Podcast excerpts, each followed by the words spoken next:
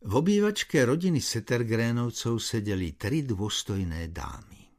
Okrem nich tam boli Tommy a Annika a ich mamička.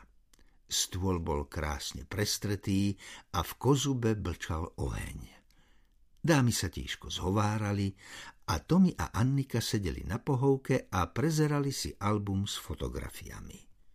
No zrazu pokojnú a príjemnú atmosféru narušil prenikavý výkrik – do zbraně!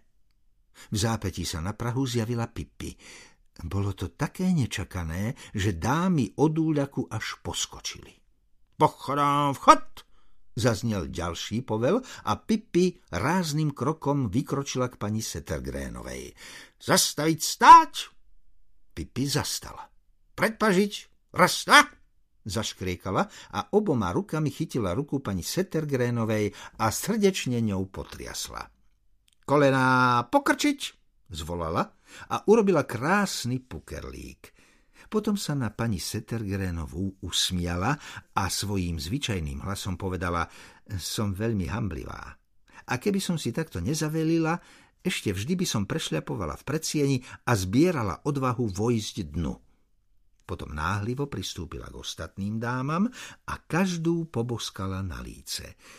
Ruky boskávam, veľa ctená, povedala, pretože raz začula, ako to istý gentleman hovorili jednej dáme. A potom sa uvelebila do najpohodlnejšieho kresla, aké v miestnosti videla. Pani Setergrenová si pôvodne myslela, že deti budú na poschodí v Tomiho a Annikinej izbe, no Pippi pokojne zostala sedieť, ťapla sa po kolenách a s pohľadom upretým na prestretý stôl poznamenala. Vyzerá to výborne, kedy začneme?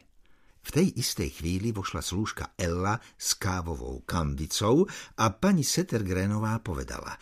Prosím, nech sa páči k stolu.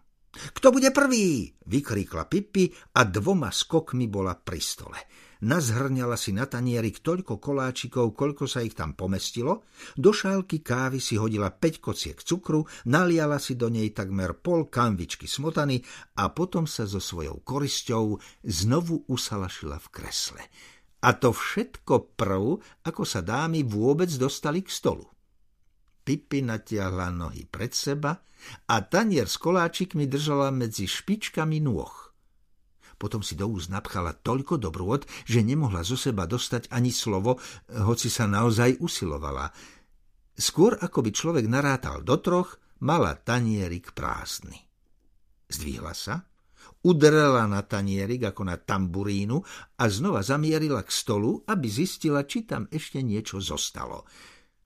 Dámy na ňu nesúhlasne pozerali, no Pipi si to nevšímala. Obchádzala stôl, veselo džavotajúc a odštipla si raz z jedného zákuska, raz z druhého. Naozaj je od vás veľmi milé, že ste ma pozvali, povedala. Ešte nikdy ma nikto nepozval na kávu. Na stole bola veľká šľahačková torta, ozdobená uprostred červeným bombónom. Pippi stála s rukami za chrbtom a dívala sa na ňu. Zrazu sa naklonila dopredu a ústami uchmatla bombón. Zohla sa však prirýchlo a keď sa vystrela, mala celú tvár zababranú od šľahačky. Zasmiala sa. Teraz sa môžeme hrať na slepú babu a ani sa nemusíme odpočítať. Lebo ja pre tú šľahačku nevidím ničové nič. Vyplazila jazyk a šľahačku si pooblizovala. Strašne ma to mrzí, povedala, no torta je už tak či tak celkom zničená. Najlepšie bude, keď ju hneď zjem. Pustila sa do nej a za neuveriteľne krátky čas nezostala z torty ani odrobinka. Pipi sa spokojne potľapkala po bruchu. Pani Settergrénová bola práve v kuchyni a netušila, čo sa stalo, ale ostatné dámy pozerali na Pipi veľmi odsudzujúco. Aj oni zrejme mali na tortu chuť. Pipi si všimla, že sa tvária nespokojne. Rozhodla sa, že ich rozveselí. Nebuďte pre tú malú nehodu smutné, snažila sa ich utešiť.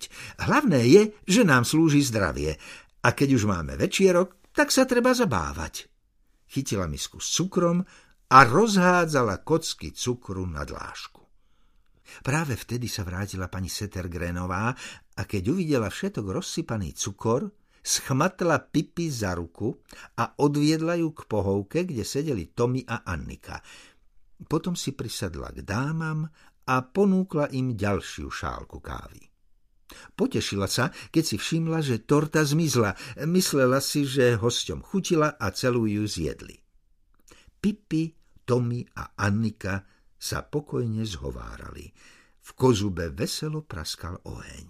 Dámy popíjali kávu a v miestnosti znova zavládol pokoj. A ako to na takýchto posedeniach občas býva, dámy začali rozprávať o svojich slúžkach. Ich slúžky zrejme za veľa nestáli, pretože s nimi vôbec neboli spokojné. Zhodli sa na tom, že najlepšie by bolo zaobísť sa bez nich. Iba keď si človek urobí všetko sám, môže si byť istý, že je to urobené poriadne. Pipi sedela na pohovke a počúvala, a keď dámy na chvíľku zmlkli, ozvala sa. Moja stará mama raz mala slúžku menom Malin. Malin mala na nohách omrzliny, ale inak bola celkom v poriadku. Trpela však jedným zlozvykom. Vždy, keď prišiel niekto na návštevu, prihnala sa k nemu a uhryzla ho do nohy. A nadávala. Och, ako tá nadávala, bolo ju počuť v celej štvrti. Ale to všetko iba pre zábavu, aj keď niektorí hostia to nechápali. Raz, keď bola Malin u starej mamy ešte len krátko, prišla na návštevu stará pani prepoštka. Keď jej Malin zahryzla do lítka, prepoštka tak zvrieskla, že Malin od strachu zaťala zuby ešte hlbšie. Potom ich nemohla uvoľniť. Bola do prepoštky zahryznutá až do piatka. A tak si stará mama musela oškrabať zemiaky celkom sama, ale aspoň boli oškrabané poriadne. Stará mama škrabala a škrabala, až napokon nezostali žiadne zemiaky, iba samé šupky. No prepoštka už k starej mame nikdy neprišla. Nemala zmysel pre humor. A pritom Malin bola taká veselá a tak rada žartovala, hoci Občas sa aj ona vedela uraziť. Raz, keď jej stará mama zapichla vidličku do ucha, trucovala celý deň. Pipi sa poobzerala a priateľsky sa usmiala. Taká bola Malin, uzavrela, krútiac palcami. Dámy sa tvárili, že nič nepočuli.